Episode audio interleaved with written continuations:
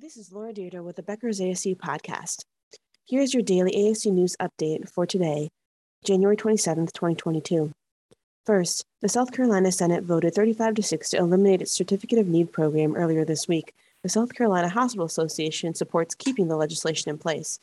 If the Certificate of Need is repealed, it would allow 28 projects worth more than $1 billion tied up in the process to move forward. The bill is now with the state's House for consideration. Secondly, Melbourne, Florida based Surgery Center of Viera filed a lawsuit against Cigna, accusing the company of reimbursing a small percentage of the billed amount for a spine surgery. The ASC alleges Cigna determined the surgery was medically necessary but reimbursed $75,000 on a billed amount of $405,373 using an alleged mystery repricing program to calculate the payment.